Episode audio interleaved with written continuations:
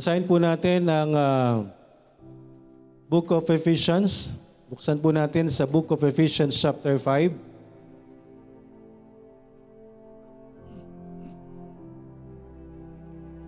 Book of Ephesians chapter 5 verse 16. Nandiyan na po ba? Ephesians chapter 5 verse 16. Ready? Read.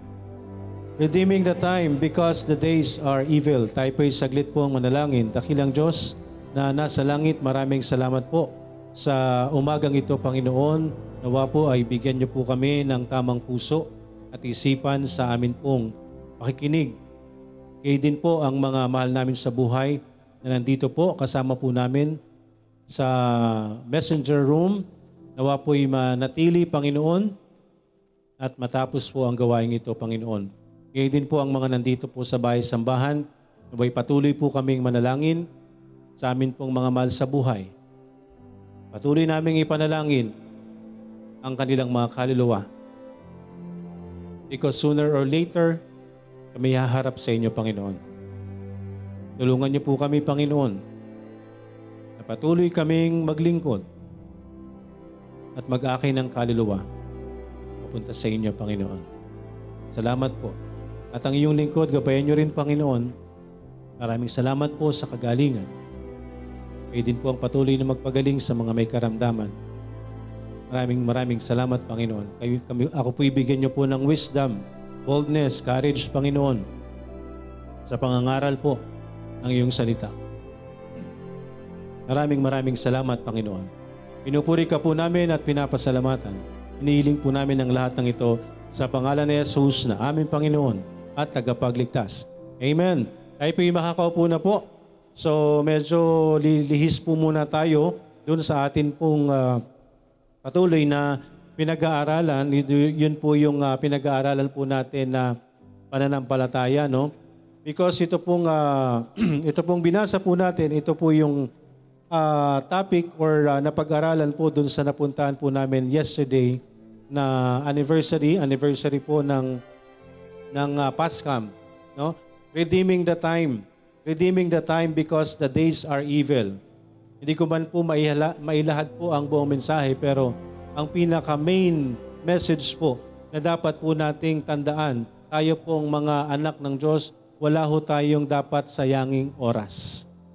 Wala po tayong dapat sayanging panahon. Unang-una po, ano po ba ang main concern? Ano po yung main hanggat maaari ayoko sanang magpaka ano no kasi masakit po yung lalamunan ko pero wala po eh. Ganun talaga pag nangangaral po ang ah, lingkod ng Diyos. Kahit ah, namamalat-malat na eh wala pa rin, sige pa rin. Medyo masakit po ang aking lalamunan po ngayon. So, redeeming the time because the days are evil, mga kaibigan, ang uh, mensahe pong ito ay ah, ito pong redeeming the time. Ito po ay patungkol po kanino. Kanino po ito pinapatungkulan? Ito po ay pinapatungkulan po natin. Ito po ay pinapatungkulan ng Panginoon sa atin po ito. No, sabi sa verse 1, Be therefore followers of God as dear children. Verse 2, And walk in love as Christ also hath loved us and hath given ma- himself for us an offering and a sacrifice to God for a sweet-smelling savor. so mga kaibigan, ngayong umaga po ay ah, samantalahin po natin pagkakataon pong ito, nawa po sa atin pong mga mahal sa buhay na nandito ay manatili po tayo. Because ang mensahe pong ito ay para po sa atin. Unang-una ho para sa atin pong mga may relasyon sa Panginoon. Sino po ang may relasyon sa Panginoon? Sino ang tinatawag na anak ng Diyos? Lahat po ba dito tayo ay ah, masasabi natin na anak na tayo ng Panginoon? Sabi po sa first uh, sa John 1:12, But as many as receive him to them gave he power to become the sons of God, even to them that believe on his name. So kung ta- tinatawag natin ang ating sarili na tayo po'y anak ng Diyos, no? When we uh, pag sinabi po ng Bible that sons is not pertaining to a male child or children only. Ibig sabihin po yan ay children or child. No? Yan po'y anak. So tayo po, kapag tayo tumanggap sa Panginoon, tayo po'y magkakaroon ng karapatan na tawaging anak ng Diyos. Yan po ang sinasabi po sa John 1.12. But as many as receive Him. Ibig sabihin po, hindi po limitado. No? Hindi po limitado ang kaligtasan. Wala pong limitasyon po ang kaligtasan. Sabi ng salita ng Diyos, But as many as receive Him, to them gave He power to become the sons of God, even to them that believe on His name. Sino na po dito ang uh, masasabi na anak po sila ng Diyos? Parang ayaw niyong magtaas ng kamay. no? Tataas na lang yung kamay ng anak ng Diyos. Parang nahi- nahihiya ba tayong maging anak ng Diyos? No? Sabi ng Panginoon, kapag ginahiya niyo ako, ikakahiya din kayo ng Panginoon sa harapan ng Ama. So, sino po ang dapat po na sinasabi ano po ibig sabihin ng redeeming the time? Because the days are evil. Ano po ibig sabihin ng redeeming the time? ibig sabihin po, yung pong panahon, no? Ang panahon po natin right now ay napakasama. No? Sino po magsasabi na ang panahon natin ngayon ay napaka-banal? Sino pong makapagpapatunay na tayo po'y nandoon sa mapayapang panahon? Mga kaibigan, ang panahon po natin right now is perilous. No? Perilous times. Kaya po marapat ho natin na ano, redeeming the time, i-redeem po natin yung panahon natin. Unang-una po mga kaibigan, kung tayo po'y anak ng Diyos, No? Kung tayo po ay anak ng Diyos, wag ho nating sayangin po yung pagkakataon na makapagbahagi ho tayo ng salita ng Diyos.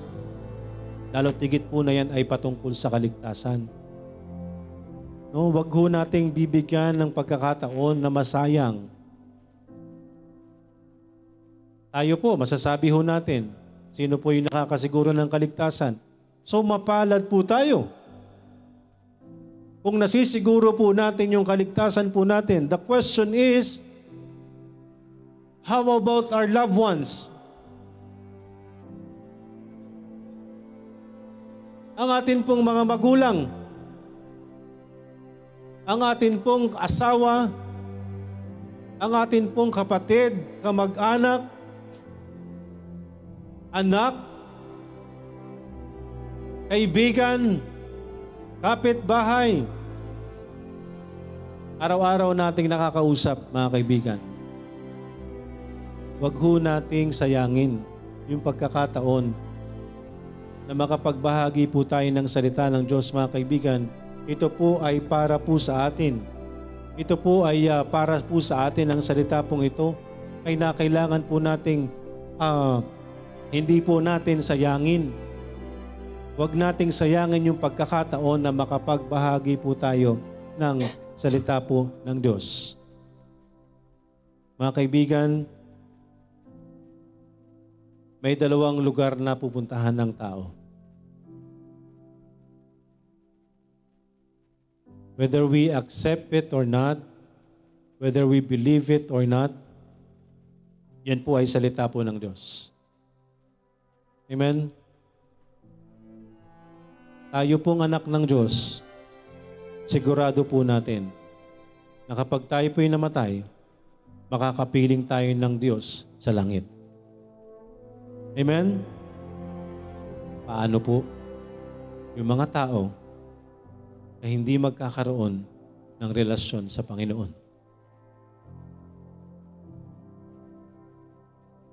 Kaya mga kaibigan, huwag nating sayangin ang pagkakataon. Huwag nating sayangin ang panahon Pasama na po ng pasama ang sanlibutan. No?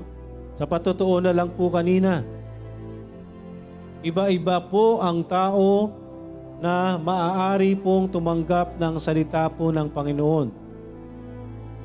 Pwedeng mag-share po tayo sa kanila and then kakausapin tayo, papansinin po tayo. Pwede rin pong tanggapin po nila yung binibigay po natin.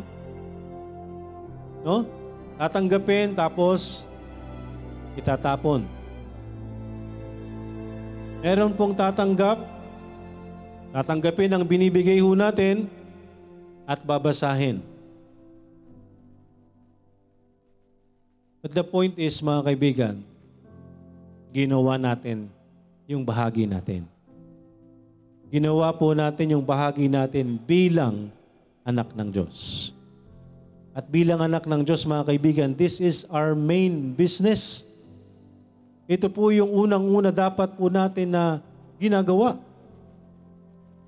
Kaya po, nakaka, nakakapagtaka kapag ang isang ligtas po ay walang burden sa kaluluwa. No? Dahil tayo po, maaring tayo po'y naligtas dahil din po yan sa burden ng ibang anak ng Diyos. Nung tayo po'y hindi paligtas, yan po'y naging burden din ho ng mga nagbahagi po sa atin. Amen? Dahil tayo po'y naging bunga rin ho ng pagbabahagi ng anak ng Diyos. Tama? Wala naman po naghahanap sa Diyos eh. Tama po ba? Eh, nakakalungkot nga ho na nagsisimba ho tayo pero wala naman ho tayong tamang relasyon sa Panginoon. Akala natin tama na yung ginagawa ho natin. Pero in the end ho, malalaman po natin, hindi tayo kikilalanin ng Panginoon. No? Hindi tayo kikilalanin po ng Panginoon because hindi ho lahat ng tumatawag sa Panginoon ay makakarating sa langit. Ang makakarating lang po sa langit, silang gagawa sa kalooban ng Diyos na nasa langit. Kaya hindi ho pwedeng ang isang tao na may relasyon sa Panginoon ay nagpapatuloy sa kung anong gusto niyang gawin sa kanyang buhay. Because ang totoong may relasyon po sa Panginoon, magpapasakop yan sa Panginoon. Amen? Unang-una ho, yung pagka, pagsunod sa kalooban po ng Panginoon. Hindi ho tayo maliligtas. No, hindi tayo papasok sa langit kung hindi natin susundin ang kalooban ng Panginoon. Ano ang unang-unang kalooban ng Panginoon? Pagkatiwalaan natin si Kristo. Dahil si Kristo lang po ang isang tagapagligtas, wala na po tayong ibang tatawagan na pangalan wala kahit ano. Wala rin pong simbahan na tatawagan para tayo maligtas. No, hindi nga po yung relihiyon ang magdadala po sa atin sa langit. Pero ano po ang papel ng isang relihiyon? Ang papel po ng isang simbahan ay magturo ng katotohanan na magdadala po sa tao ng kasiguruhan sa langit. No? Kapag ang atin pong simbahan, tinanong natin, saan po kami pupunta kapag kami namatay? Anong sagot po sa atin? Diyos lang ang nakakaalam. Ibig sabihin, yung simbahan na, sina, na, na pinupuntahan natin, eh, hindi rin sigurado. Hindi rin sila sigurado na sila sa langit. Anak, Diyos lang ang nakakaalam niyan. Ibig sabihin po, hindi po nila alam yung katotohanan ng salita ng Diyos. Dahil sila mismo hindi nila masiguro sa tagasunod nila kung saan pupunta ang kanilang kaluluwa kapag sila'y namatay. Tapos kapag namatay tayo, ipagpipray na lang tayo para masiguro na tayo sa langit. Again, mga kaibigan, it is appointed unto man once we die. After that, judgment. Mga kaibigan, kapag ang isang tao po ay namatay, ang kasunod po nun ay kahatulan. Wala na pong magagawa. Wala na pong magagawa ang anumang panalangin po. sa isang taong namatay. Hindi na po maipapanalangin ang isang taong namatay. Kaya ngayon pa lang po mga kaibigan, tayo po bilang ligtas, bilang anak po ng Diyos, huwag ho nating sayangin ang pagkakataon na tayo po'y makapagbahagi ng katotohanan. Nalaman po natin ang katotohanan, ano pong gagawin natin sa katotohanan pong yan. No? Sasarilinin po ba natin yung katotohanan po na yan? Sigurado na pong tayo sa langit. Tapos wala tayong concern sa ibang kaluluwa. Mga kaibigan, sino pong gagawa ng trabahong ito? Sino pong gagawa ng trabaho na magbahagi po tayo ng salita ng Diyos, ng kaligtasan? Malungkot pong tanggapin mga kaibigan na meron po tayong mga mahal sa buhay sa mga oras na ito ay nagdurusa sa apoy ng impyerno. Wala na po tayong magagawa sa mga mahal natin sa buhay na hindi natin nabahaginan ng salita ng Diyos. Wala na po tayong magagawa na tayo po'y naligtas kung kailan marami na po tayong mga mahal sa buhay na namatay na kung wala silang relasyon sa Panginoon, sila po'y nagdurusa sa apoy ng impyerno sa mga oras pong ito. Ano po yung gagawin po natin? Ano na po yung magagawa po natin sa panahon natin ngayon mga kaibigan? Ito po yung pagkakataon na tayo po bilang naligtas, nakalam, naalaman na po natin ang katotohanan. Huwag ho nating palalagpasin ang pagkakataon na tayo po'y makapagbahagi ng salita ng Panginoon. Dahil sila po'y pananagutan ho natin. Pananagutan ho natin ang bawat isa no, na atin pong mga mahal sa buhay. Unang-una, yung mga mahal po natin sa buhay. Sila po'y atin pong pananagutan. Eh mga kaibigan, redeeming the time na tayo po sa panahon po natin ngayon napakarami po ng distraction, no? Napakarami po ng umang ng kaaway. Napakarami po ng patibong ng kaaway para ang tao po ay mawalan ng panahon sa salita po ng Diyos. Napakarami po ng pwedeng gawin. Napapansin nyo? Napakarami po ng pwedeng gawin sa buhay po na ito para ang tao po'y mawalan ng gana sa salita ng Diyos. Kahit nga tayo, di po ba? Kahit nga tayong mga sinasabi natin yung sarili natin na may relasyon na tayo sa Panginoon eh. Minsan or madalas, naaagaw ng mga bagay ng sanlibutan ang panahon natin sa Panginoon. Tama? Mga kaibigan, how much more? Yung mga taong walang alam sa salita ng Diyos. Redeeming the time, mga kaibigan, because ang panahon ho natin ay pasama ng pasama. Wala na pong nais makinig sa salita ng Diyos. No? Anong napapanood nyo sa television? May napapanood po ba kayo sa television? Nakalugod-lugod sa Panginoon? May pinopromote pa ho ba yung mga artistang pinapanood ninyo? No? Yung mga iniidolo ninyong artista? Na hindi naman kalugod-lugod sa Panginoon ang ginagawa, pero iniidolo natin? Kasalanan po yan sa Panginoon. Sumusunod tayo sa mga tao na maglalayo sa atin sa Panginoon. Kasalanan po yan sa Panginoon. Dapat ho tayo, nandun yung focus ho natin sa Panginoon. Di ba? Maraming mga bagay sa mundong ito na pwedeng umagaw sa panahon po natin. Mahina na nga yung pananampalataya ho natin. Mababaw pa nga tayo sa pananampalataya. Paano tayo lalakas sa Panginoon? Ano yung pinapakain natin. ano po yung ginagawa ho natin? Ano yung mga pinapakinggan natin? Ano yung mga pinapanood po natin? Yan po ba ay magtataas sa ating mga pananampalataya? Yung mga napapanood po ba natin ay magtataas po sa ating pananampalataya? Magpapatatag po ba sa atin pong pananampalataya yung mga pinapakinggan po natin? Mga iniidolo ba natin ay mag-aakay sa atin, papalapit lalo sa Panginoon?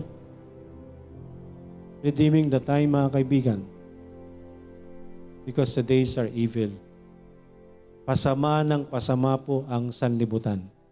At kung hindi ho natin gagawin ang papel ho natin bilang mga anak po ng Diyos, isang araw po pagdating ho natin sa langit, marahil ito'y iiyakan ho natin. Dahil ang mga mahal natin sa buhay, hindi lahat nasa langit. So sa panahon po natin ngayon mga kaibigan, nagawa na po ba natin yung parte ho natin bilang anak ng Diyos? Nagagawa ho ba natin yung part natin na makapagbahagi ho tayo ng salita ng Diyos? No? Hindi ho sapat na tayo po ay nandito na. Hindi ho sapat na tayo po ay nag-church. Hindi ho sapat na tayo lang po yung nandito. Dapat ibinabahagi po natin sa atin pong mga mahal sa buhay. Amen? Tayo po bilang mga ligtas, ito po yung dapat nating pinagtatrabahuhan. Ito po yung dapat na masigasig ho nating ginagawa na tayo po'y magbahagi po ng salita ng Diyos. Tayo po'y magbahagi po ng kaligtasan. Mga kaibigan, hindi na po ah, hindi na po natin sagot kung ano yung magiging ah, reaction po nila sa gagawin po natin. Di po ba? Mas magiging pananagutan po natin isang araw, haharap po yung mga mahal natin sa buhay. Na hindi po nila nalaman. Pero alam ng Panginoon kung meron tayong ginawa o wala. Kaya sila po'y atin pong pananagutan. No? Haharap yung mga mahal natin sa buhay na wala silang alam sa salita ng Diyos. Pero alam na alam ng Diyos na sila'y kamag-anak natin. Yun po mga kaibigan, bawiin po natin ang mga bagay na yan hanggang tayo nandito sa lupa, hanggang tayo nabubuhay. Bawiin po natin yung mga bagay, yung mga panahon na nasayang. Yan po ang ibig sabihin po niyan, mga kaibigan, yung mga panahon na hindi natin binigyan ng chance, yung mga panahon na tayo po'y walang lakas ng loob, yung mga panahon na binabali wala po natin yung pagbabahagi ng salita ng Diyos, yung mga panahon na tayo po'y walang gana na magbahagi po, magdala ng trucks, mamigay, bawiin po natin mga kaibigan, bumawi ho tayo. Ito po yung panahon na dapat sigasigin, magsiga, maging masigasig po tayo sa pagbabahagi po ng salita ng Diyos, mga kaibigan. Because isang araw, ang taong may relasyon sa Panginoon, isang araw kapag namatay, sigurado niya ang langit. Pero ang taong walang relasyon sa Diyos, isang araw, kapag siya'y dumilat, andun na siya sa kaparusahan sa langit. Kaparusahan sa impyerno.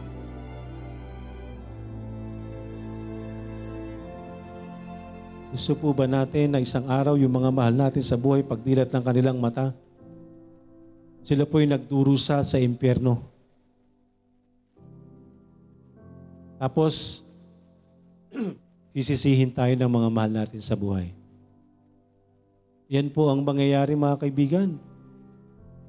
Baka isumpa tayo, baka pinagmumura tayo habang nandun sila. Wala na silang magagawa. Pero yung pong, uh, yung pong dalahin po natin, di po ba? Yung dalahin natin na hindi natin nagawa yung parte natin, na tayo po yung magbahagi ng salita ng Panginoon. Kaya mga kaibigan, gawin po natin ang lahat. Because totoo po ang impyerno.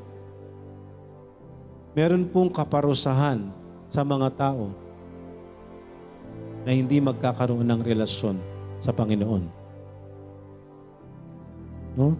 Yun pong sinasabi po sa Luke chapter 16. Tingnan po natin. Luke chapter 16, alam, po, alam na po natin ito mga kaibigan, the rich man and Lazarus. Di po ba?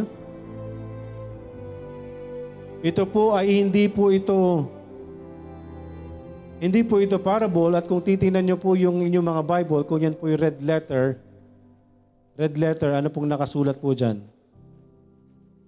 Kulay pula po ba yan? Ang Panginoon po mismo. No? Ang Panginoon po mismo. Ang nagsaad po nito, mga kaibigan, at ito po hindi isang parabola, ito po ay naisulat. Naisulat po ito para patunayan ang lugar na kung saan pagdadalhan doon sa mga tao na hindi mananampalataya sa ating Panginoon. There was a certain rich man which was clothed in purple and fine linen and fared sumptuously every day. Merong mayaman, maayos ang buhay, and there was a certain beggar, mayroong isang mamamalimos, named Lazarus, which was laid at his gate full of sores. Meron naman pong isang mahirap, mamamalimos, na nandun lang po sa kanyang uh, tarangkahan ng mayaman at siya po'y punong-puno ng sugat. And desiring to be fed with the crumbs which fell from the rich man's table, moreover the dogs came and licked his sores. Ano pong inaasahan po na pagkain nitong isang maya- mahirap na ito dun sa isang mayaman kahit mga yamug-mug lang? No? Doon sa pagkain ng mayaman ng kanyang inaasahan. So meron siyang uh, companion na isang aso na yun ang gumagamot sa kanyang sugat sa pamamagitan ng ano, pagdila doon sa kanyang mga sugat. 22, When it came to pass that the beggar died, namatay po itong mahirap.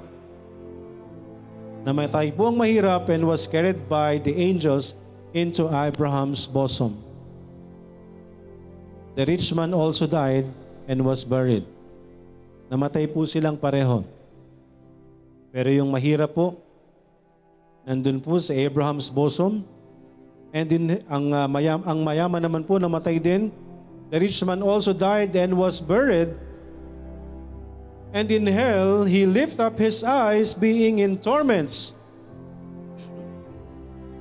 Mga kaibigan, ano pong sabi po natin? It is appointed unto man once to die, and after this, the judgment. Kapag ang tao po ay namatay, ang kasunod po niyan ay kaparusahan.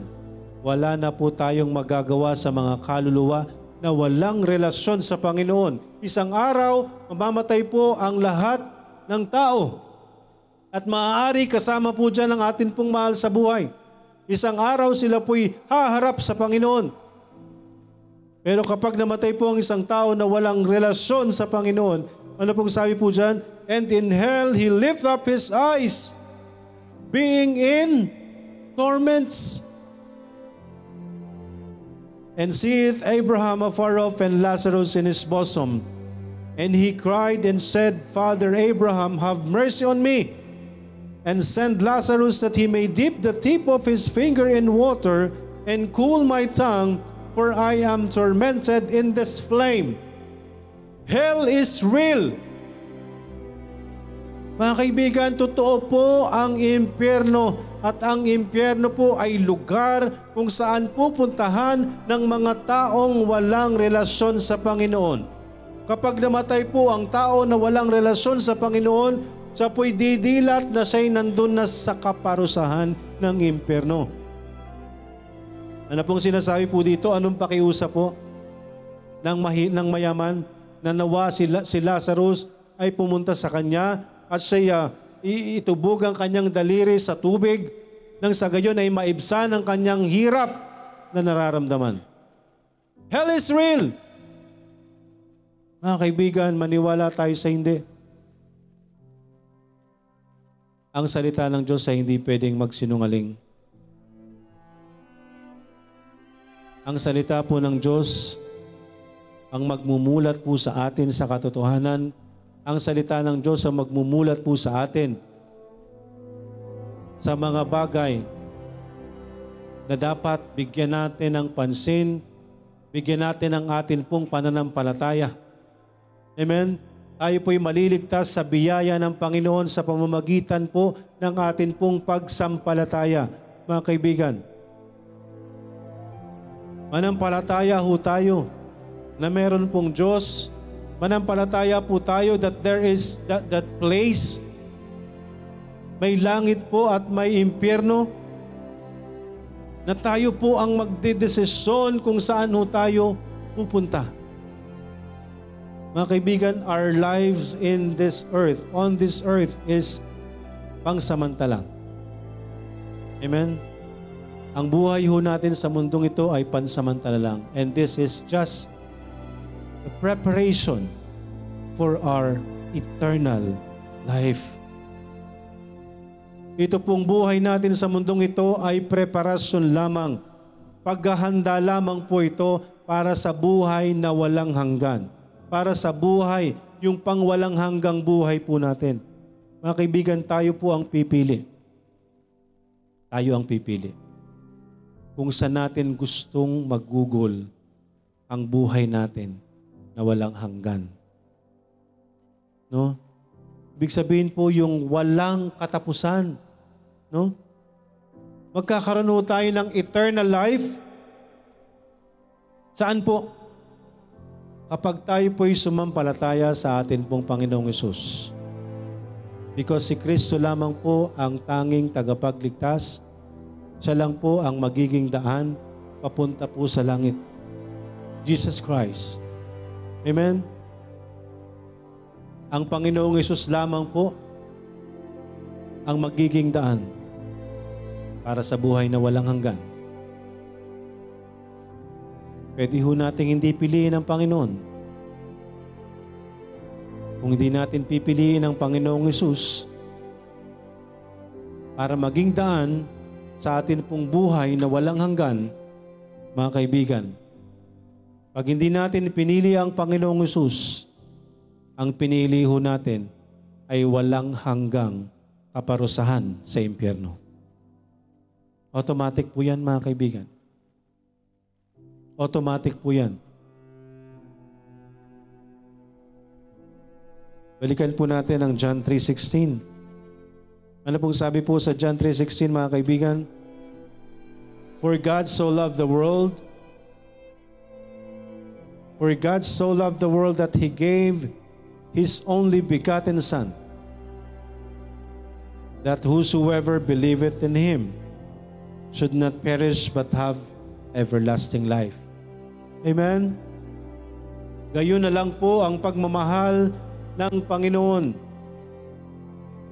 Binigay niya po ang kanyang bugtong na anak, si Kristo, para doon sa mga sino mang magtitiwala ay hindi na po mapapahamak, should not perish. Yan po ay kaparusan sa impyerno. Ang ibig sabihin po niyang uh, perish but have everlasting life. Verse 17, For God sent not His Son into the world to condemn the world, but that the world through Him might be saved. That the world through Him might be saved. Bakit po might be saved? Dahil tayo ang magdidesisyon. Ipinadala ng Diyos si Kristo para sa atin pong kaligtasan na sa sino mang magtitiwala sa Kanya ay hindi na mapapahamak. Because Jesus Christ came not to condemn the world, but that through Him, the world might be saved. Ibig sabihin po mga kaibigan, no? Kaya siya na baka maligtas dahil tayo po ang magdidesisyon. Si Kristo po ang magliligtas pero hindi po automatic na ligtas ho tayo yan po yung atin pong laging ipinapaliwanag. Yan po yung ipinapaunawa ho natin. Yan po ang alam ng sanlibutan. Kaya ang alam ng lahat ng tao na ang lahat ng tao kapag namatay ay sa langit. Dahil ang paniniwala po nila, nung si Kristo po ay pinako sa krus, pinayaran na po ni Kristo ang kasalanan ng sanlibutan. Ang ginawa po ni Kristo ay ang kabayaran ng kasalanan ng sanlibutan Yes, pero hindi po automatic na lahat po ay sa langit. Ano pong sinasabi po ng John 3.16? For God so loved the world that He gave His only begotten Son, that whosoever believeth in Him. Whosoever believeth in Him. So kailangan nating magtiwala kay Kristo. Kailangan nating ibigay ang sarili natin sa Kanya para tayo maligtas. Hindi po automatic naligtas na tayo dahil ipinako na si Kristo. We have to make that decision to accept na pagkatiwalaan po natin si Kristo. Amen? Pagkatiwalaan po natin ang atin pong Panginoon. For God sent not His Son into the world to condemn the world, but that the world through Him, but that the world through Him might be saved. So ibig sabihin po mga kapatid, mga kaibigan, na nandito po, kasama po namin dito sa online, hindi po automatic na langit po tayong lahat. Yan po ang sinasabi po ng salita ng Diyos. Ang sabi din noon ng Matthew 7.21, Not everyone that saith unto me, Lord, Lord, shall enter into the kingdom of heaven. But he that doeth the will of my Father, which is in heaven. Kailangan ho nating magpasakop sa Panginoon. Hindi ho automatic na sa langit po tayong lahat. We have to make a decision. Kailangan po nating pagkatiwalaan ang atin pong Panginoong Jesus para sa atin pong kaligtasan. It is not automatic sa lahat. Hindi lahat po ay sa langit. Tayo po ang magdidesisyon kung tayo po ay sa langit. Because kung hindi ho natin tatanggapin si Kristo, hindi ho tayo magtitiwala kay Kristo, hindi tayo magkakaroon ng totoong pagsisisi sa Panginoon sa atin pong mga kasalanan. Kailangan ho nating tanggapin na sa sarili ho natin tayo makasalanan at may kaparusahan po ang kasalanan. For the wages of sin is death. Kaparusahan po yan. Yung death po na yan is the second death. That is the second death. Yan po yung pagpunta natin sa impyerno. That's the, the spiritual death. Second death is spiritual death. Kailangan ho nating manampalataya kay Kristo para mapunta ho tayo sa langit. Because verse 18 says, He that believeth on Him is not condemned. He that believeth on Him is not condemned. Siya pong nagtiwala kay Kristo, siya pong nagtiwala sa Kanya, ay hindi na mapaparusahan. But he that believeth not is condemned already. Sa sino man pong hindi magtitiwala, ay mapaparusahan na. Naparusahan na. So tayo po ang magdidesisyon. Sabi dyan, because he hath not believed in the name of the only begotten Son of God. That's why po, para masiguro natin na sa langit po tayo, kailangan ho natin magtiwala kay Kristo. Kailangan natin magtiwala na siya lang po ang magiging daan para sa atin pong kasiguruhan ng langit. Pero kung hindi ho tayo magtitiwala sa Panginoong Yesus, tayo po ay naparusahan na. Kaya mga kaibigan, mga, kap- mga kapwa, na, ah, mga mahal namin sa buhay, tayo ang magdidesisyon kung saan tayo pupunta.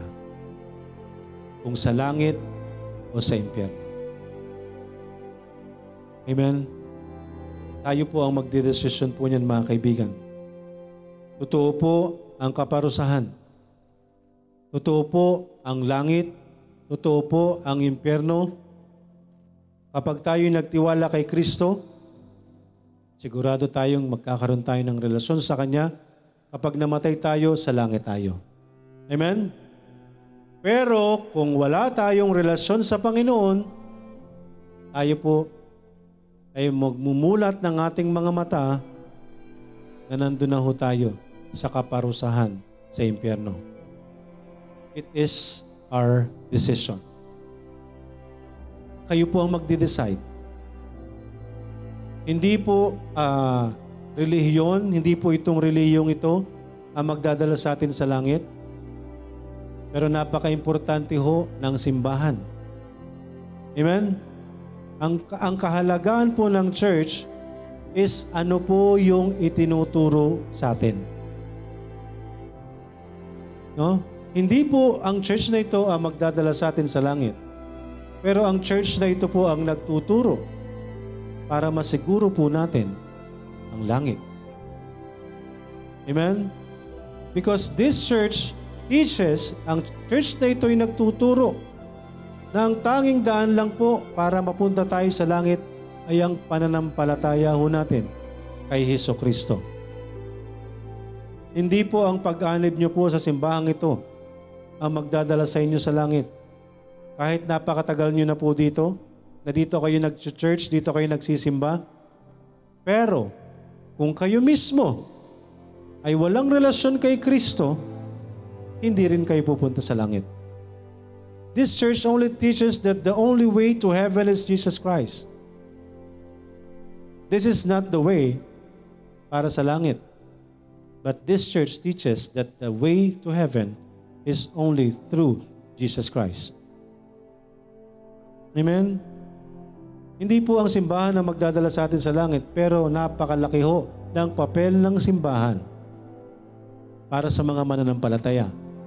As I've mentioned kanina, kung tatanungin ho natin yung mga simbahan ho natin, saan po tayo pupunta kapag namatay ho tayo?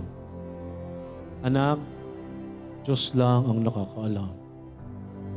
Saan ho tayo dadalhin ng simbahan na yan? Pero meron hong kasagutan ng salita ng Diyos. That the only way to heaven is through Jesus Christ. Amen? Jesus Christ said, I am the way, the truth, and the life. No man cometh unto the Father but by me. So sino pong daan ng langit? Jesus Christ. Amen?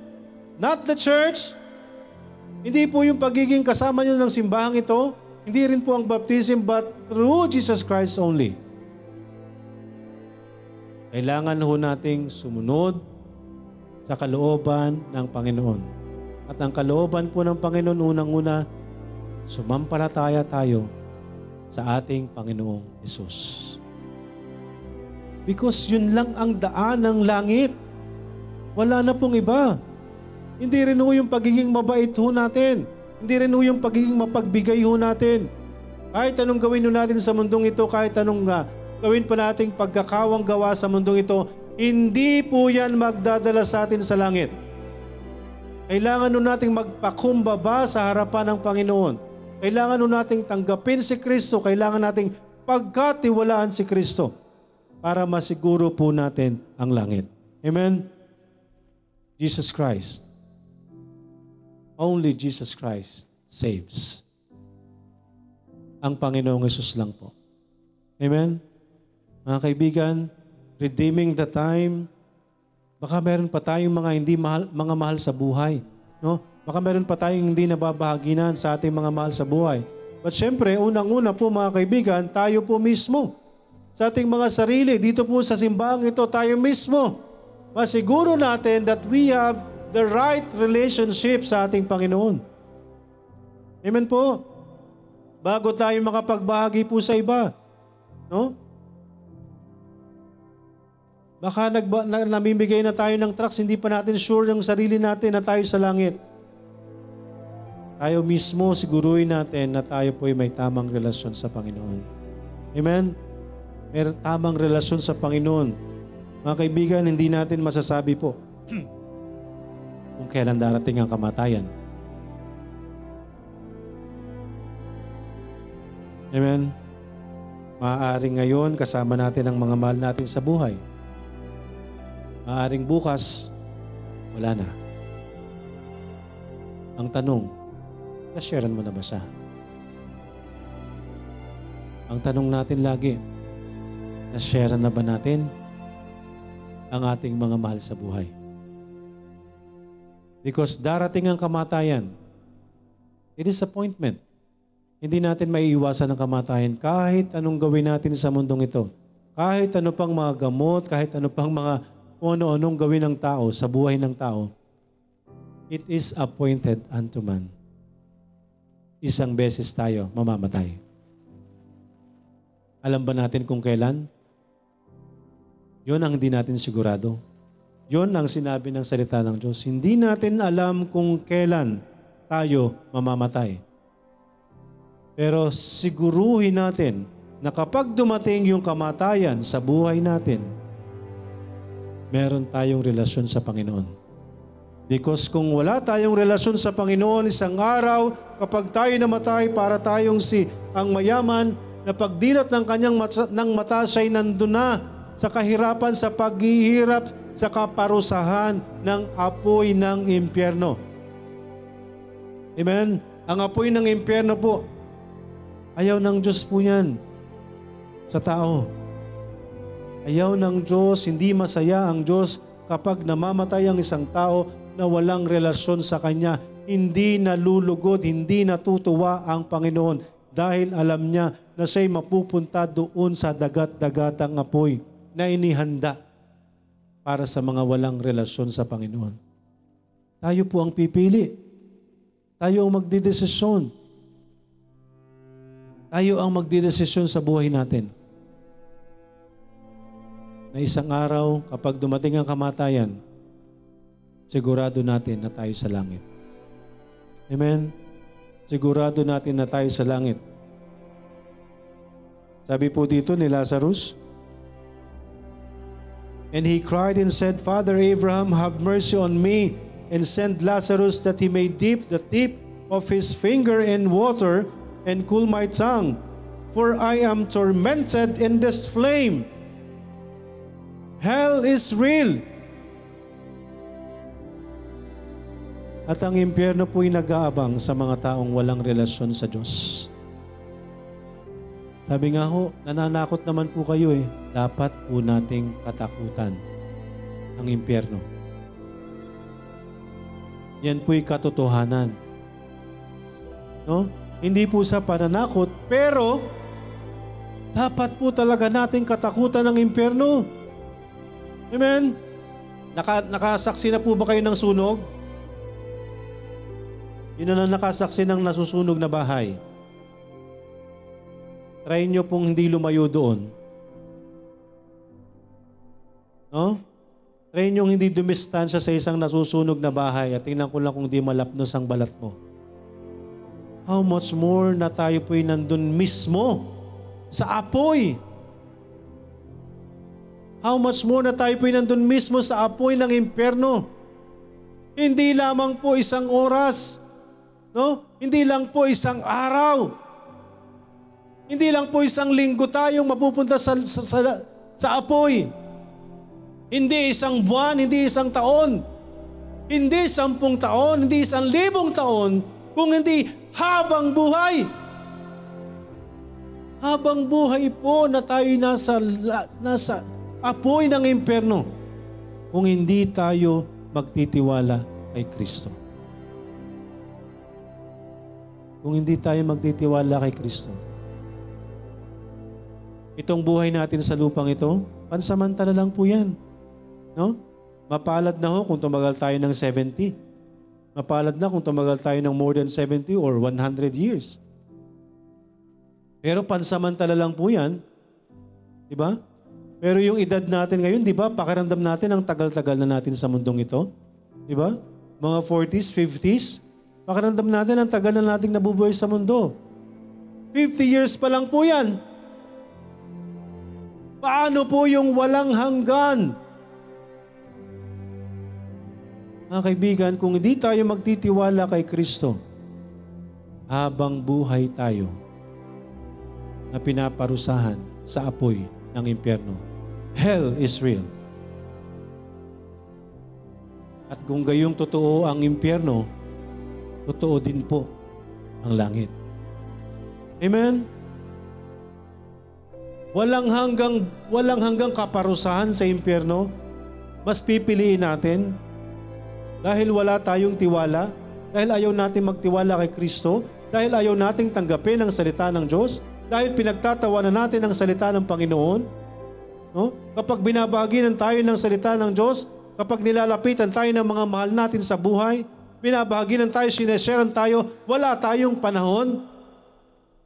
Tapos, sasag- sasabihin natin sa langit tayo, sigurado tayo.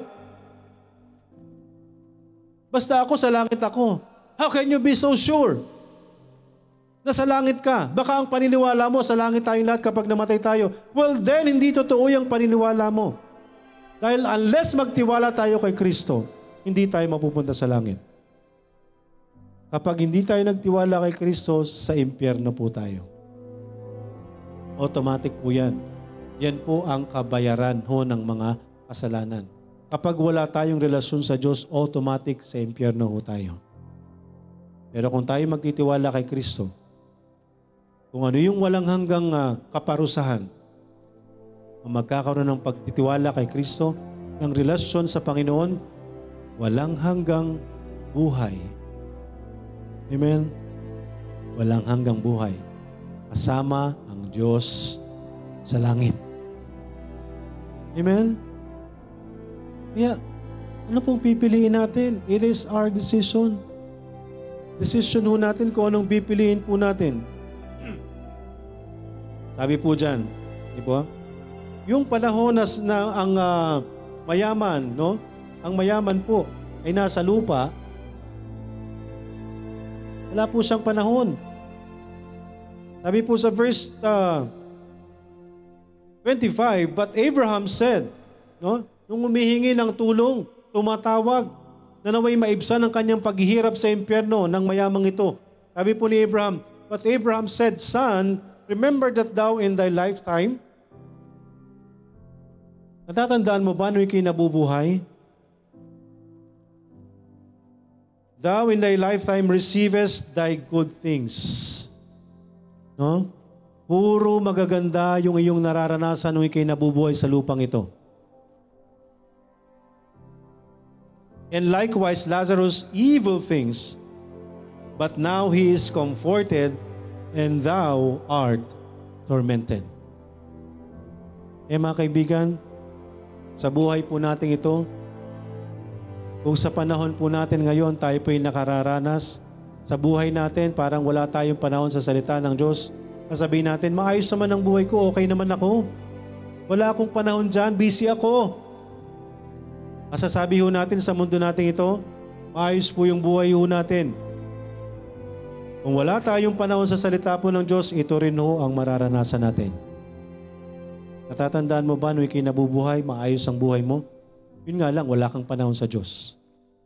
Pero dahil wala kang panahon sa Diyos, dati maayos ang buhay mo sa lupa, ngayon, puro parusa ang matatanggap mo. Pero kung ikaw, may panahon ka sa Panginoon, nakakatanggap ka ng kung ano-ano, nakakatanggap ka ng persecution, nakakatanggap ka ng paghihirap, nakakatanggap ka ng pagsubok. Mga kaibigan, lahat po ng ito, di po ba, pansamantala. Kung ikaw maayos ang buhay mo ngayon, pansamantala lang po yan. Pero ngayon nasa Panginoon ka, nakakatanggap ka ng kung ano-ano, mga, mga kabigatan, persecution, panglalait ng iyong kapwa, panglalait ng iyong pamilya, na mismong pamilya mo, nilalait ka dahil sa iyong pananampalataya. Kapatid, pansamantala lang po yan.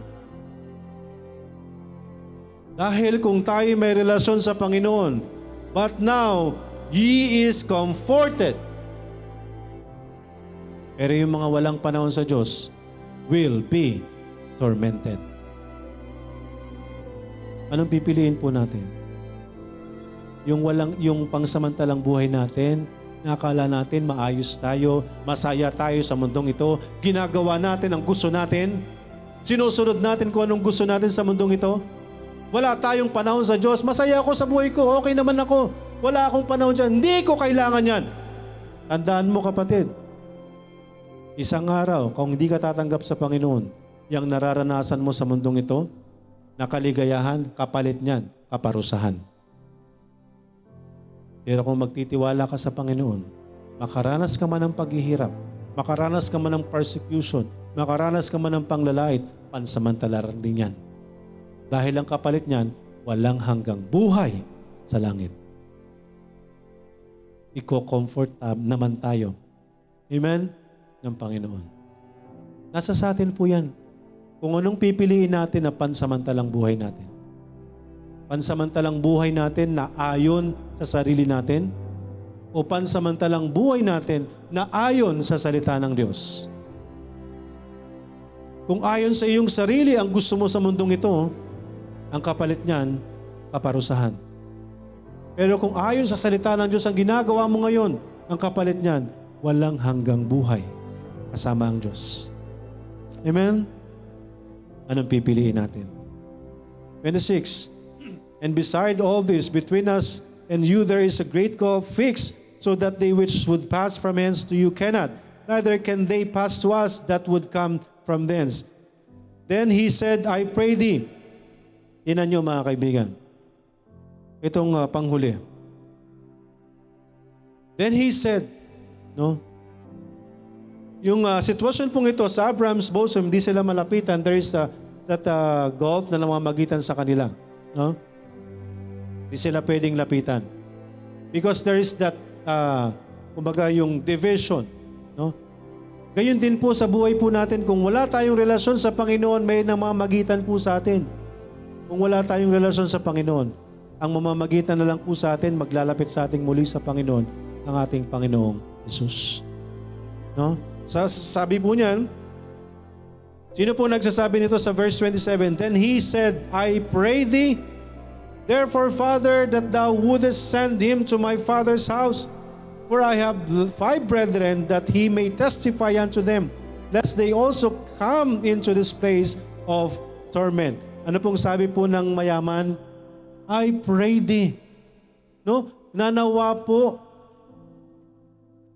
ay meron pong uh, ipadala sa akin pong mga kapat mga sa aking tahanan in my father's house for I have five brethren. No? Ano sabi ng mayaman? Meron pa siyang limang kapatid. Nanawa po. Sila po ay ano? Sabi diyan, that he may testify unto them, lest they also come into this place of torment. Abraham said unto him, They have Moses and the prophets, let them hear them. And he said, Nay, after Father Abraham, but if one went un- unto them from the dead, they will repent. And he said unto him, If they hear not Moses and the prophets, neither will they be persuaded through one rose from the dead. Ano pong ibig sabihin nito mga kaibigan? No? Kaya, kaya yung iba, ano sinasabi? May nakarating na po ba? May nakabalik na po ba? Sino pong, mag, sino pong uh, nagsasabi na may langit at impyerno? May nakabalik na hubab mula sa langit. May nakabalik na hubab mula sa, sa impyerno.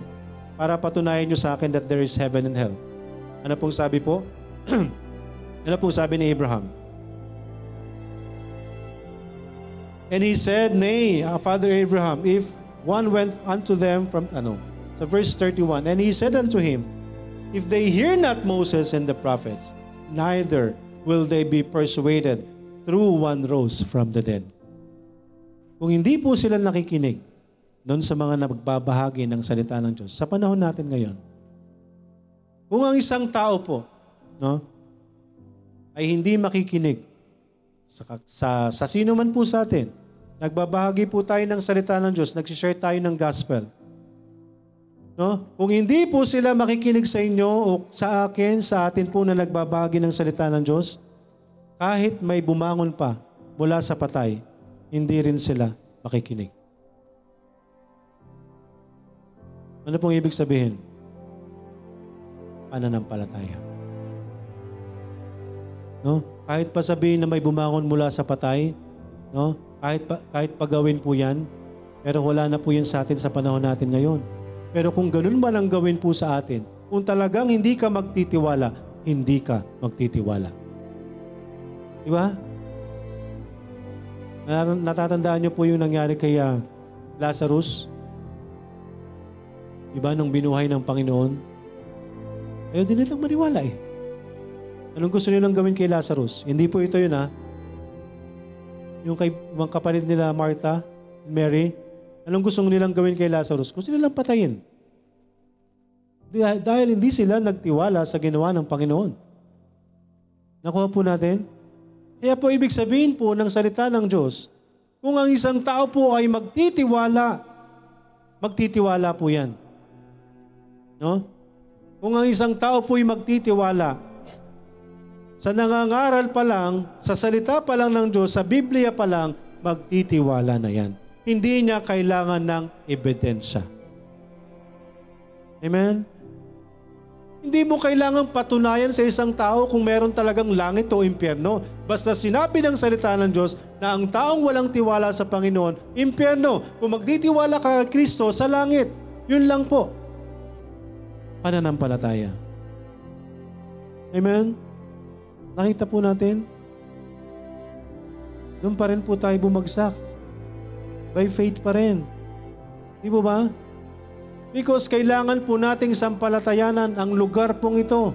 Ang sinasabi po ng salita ng Diyos. Because kung hindi tayo magtitiwala sa salita po ng Diyos, na by faith paniniwalaan po natin ang lahat ng sinasabi ng salita ng Diyos, pwede po tayong maligtas o pwedeng mapahamak. Amen?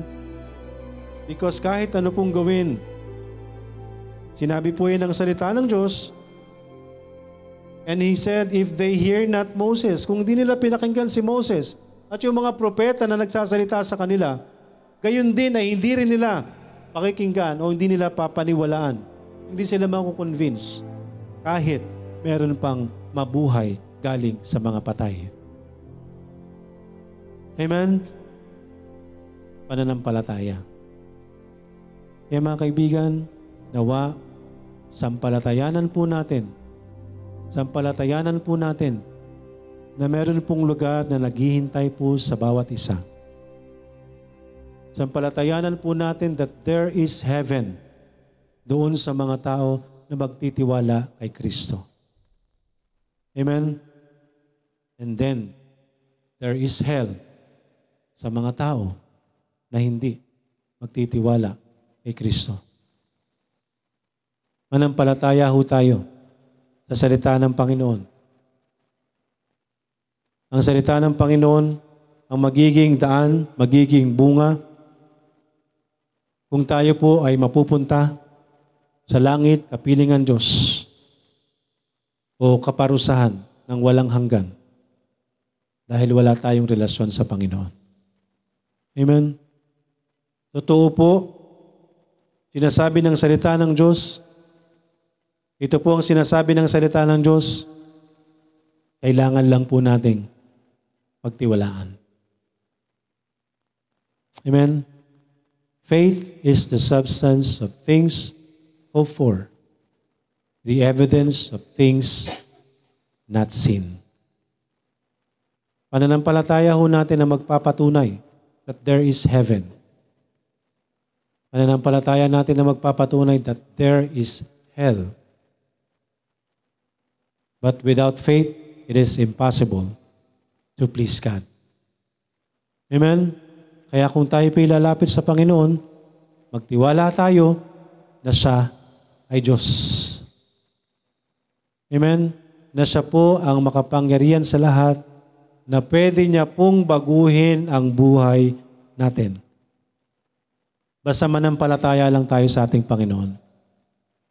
Isuko natin ang ating sarili sa Panginoon Isuko natin ang lahat, ang ating kasalanan sa Panginoon. Hindi mo na kailangang isa-isahin ang kasalanan natin. Alam ng Diyos yan. Lumapit ka lang sa Kanya. Magpakumbaba ka lang sa Kanya, isuko mo lang sa, sa Kanya ang iyong sarili. At magkaroon ka ng tamang pagsisisi. Ang tamang pagsisisi, kailangan gusto mong makipag-ayos sa Panginoon. Amen? At manampalataya ka kay Kristo na siya na ang umako sa kabayaran ng kasalanan natin. Kapag nagtiwala tayo kay Kristo, hindi na natin mararanasan yung kaparusahan. That is the second death, yung pagpunta sa impyerno. Okay? But the gift of God is eternal life through Jesus Christ, our Lord. Amen? Redeeming the time, mga kapatid. Tanungin natin ang ating mga sarili. Na-sharean ko na ba ang mga dapat kong sharean? Nabahaginan ko na ba ang dapat na aking bahaginan? Mga kaibigan, huwag nating sayangin ang pagkakataon. Amen? Pananagutan po natin ang kaluluwa ng mga tao na nakapaligid po sa atin. Kung may pagkakataon, ipanalangin natin na magawa natin ang dapat natin gawin na sila'y mabahaginan ng salita ng Panginoon. Redeeming the time because hindi natin alam kung kailan mamamatay ang isang tao. Huwag na nating hayaan na iiyak na lang tayo dahil hindi natin nabahaginan unang-una ang mga mahal natin sa buhay. Amen? Laging nasa huli ang pagsisisi. Kaya redeeming the time, bawiin po natin yung mga panahon na hindi tayo naging uh, matapang sa pagbabahagi po ng salita ng Diyos. Redeeming the time, yung mga panahon na sinasayang natin, na every time na may, na, na may pagkakataon, di natin sinasamantala. Redeeming the time na yung mga uh, mga mahal natin sa buhay na lagi natin nakakasama. Every time that there is gathering, nahihiya tayo na magbahagi, nahihiya tayo na mag-share ng, gas, ng trucks, bawiin natin. Amen? Bawiin po natin because hindi natin sigurado kung hanggang kailan ang buhay ng isang tao. Pero nawa, dumating man ang kamatayan sa isang tao, isa lang yung bagay na masisiguro natin, nagawa natin yung dapat po natin gawin. It is their decision. Pero dapat may decision tayo na gawin natin kung ano ang dapat natin gawin, magbahagi ng salita ng Panginoon. Amen? Nang sa gayon, hindi natin sisisihin ang sarili natin kapag hindi natin nagawa yung dapat nating ginagawa. Amen po? Bilang anak ng Diyos, our main business is to share the gospel. Amen? Purihin po ang Panginoon. Tayo po saglit pong manalangin. Dakilang Diyos na nasa langit, maraming salamat po sa umagang ito. Salamat po sa inyong salita. Salamat po sa inyo pong paalala. Salamat po Panginoon kayo po ang kumilos sa bawat isa. Kayo din po sa mga mahal namin sa buhay na nakapakinig, sa mga kaibigan na nakasama po namin, nawa ang bawat isa ay magkaroon ng tamang desisyon. Naway isuko po namin ang aming mga sarili sa inyong harapan, Panginoon. Kayo po ang nakakalam sa aming mga sarili, Panginoon. Kahit hindi namin isa-isahin ang aming mga kasalanan. Tanggapin lang namin, Panginoon, na kami makasalanan. Dahil may kaparusahan, kabayaran ang kasalanan. At yan po ay ang impyerno. Pero kung kami susuko sa inyo, Panginoon, magtitiwala kay Kristo, kami po'y tatanggalin niyo po sa kaparusahang ito at magkakaroon kami ng buhay na walang hanggan. Salamat po, Panginoon. Nawa ang amin pong mga kaibigan, mga mahal sa buhay, na patuloy na nababahaginan. Naway magkaroon kami ng tamang desisyon. Magkaroon kami ng tamang uh, puso't isipan sa pagtanggap sa inyo, Panginoon. At kaakibat po nito, yung pagsusuko ng amin pong mga sarili. At kung kami totoong nanampalataya at totoong nagsisi, Panginoon, babaguhin nyo kami, Panginoon. Because yan po ang bunga ng totoong pagsisisi at pananampalataya sa inyo ay ang pagkakaroon ng panibagong buhay, pagkakaroon ng panibagong pagkatao na ayon sa iyong kalooban. Salamat po, Panginoon. Muli, salamat po sa inyong salita. Kayo na po ang bahala, Panginoon, sa bawat isa na nakapakinig at sa maaari pang makapakinig. Maraming maraming salamat po. Pinupuri ka po namin, pinapasalamatan, hinihiling po namin ang lahat ng ito. Sa pangalan ni Jesus na aming Panginoon at tagapagligtas. Amen.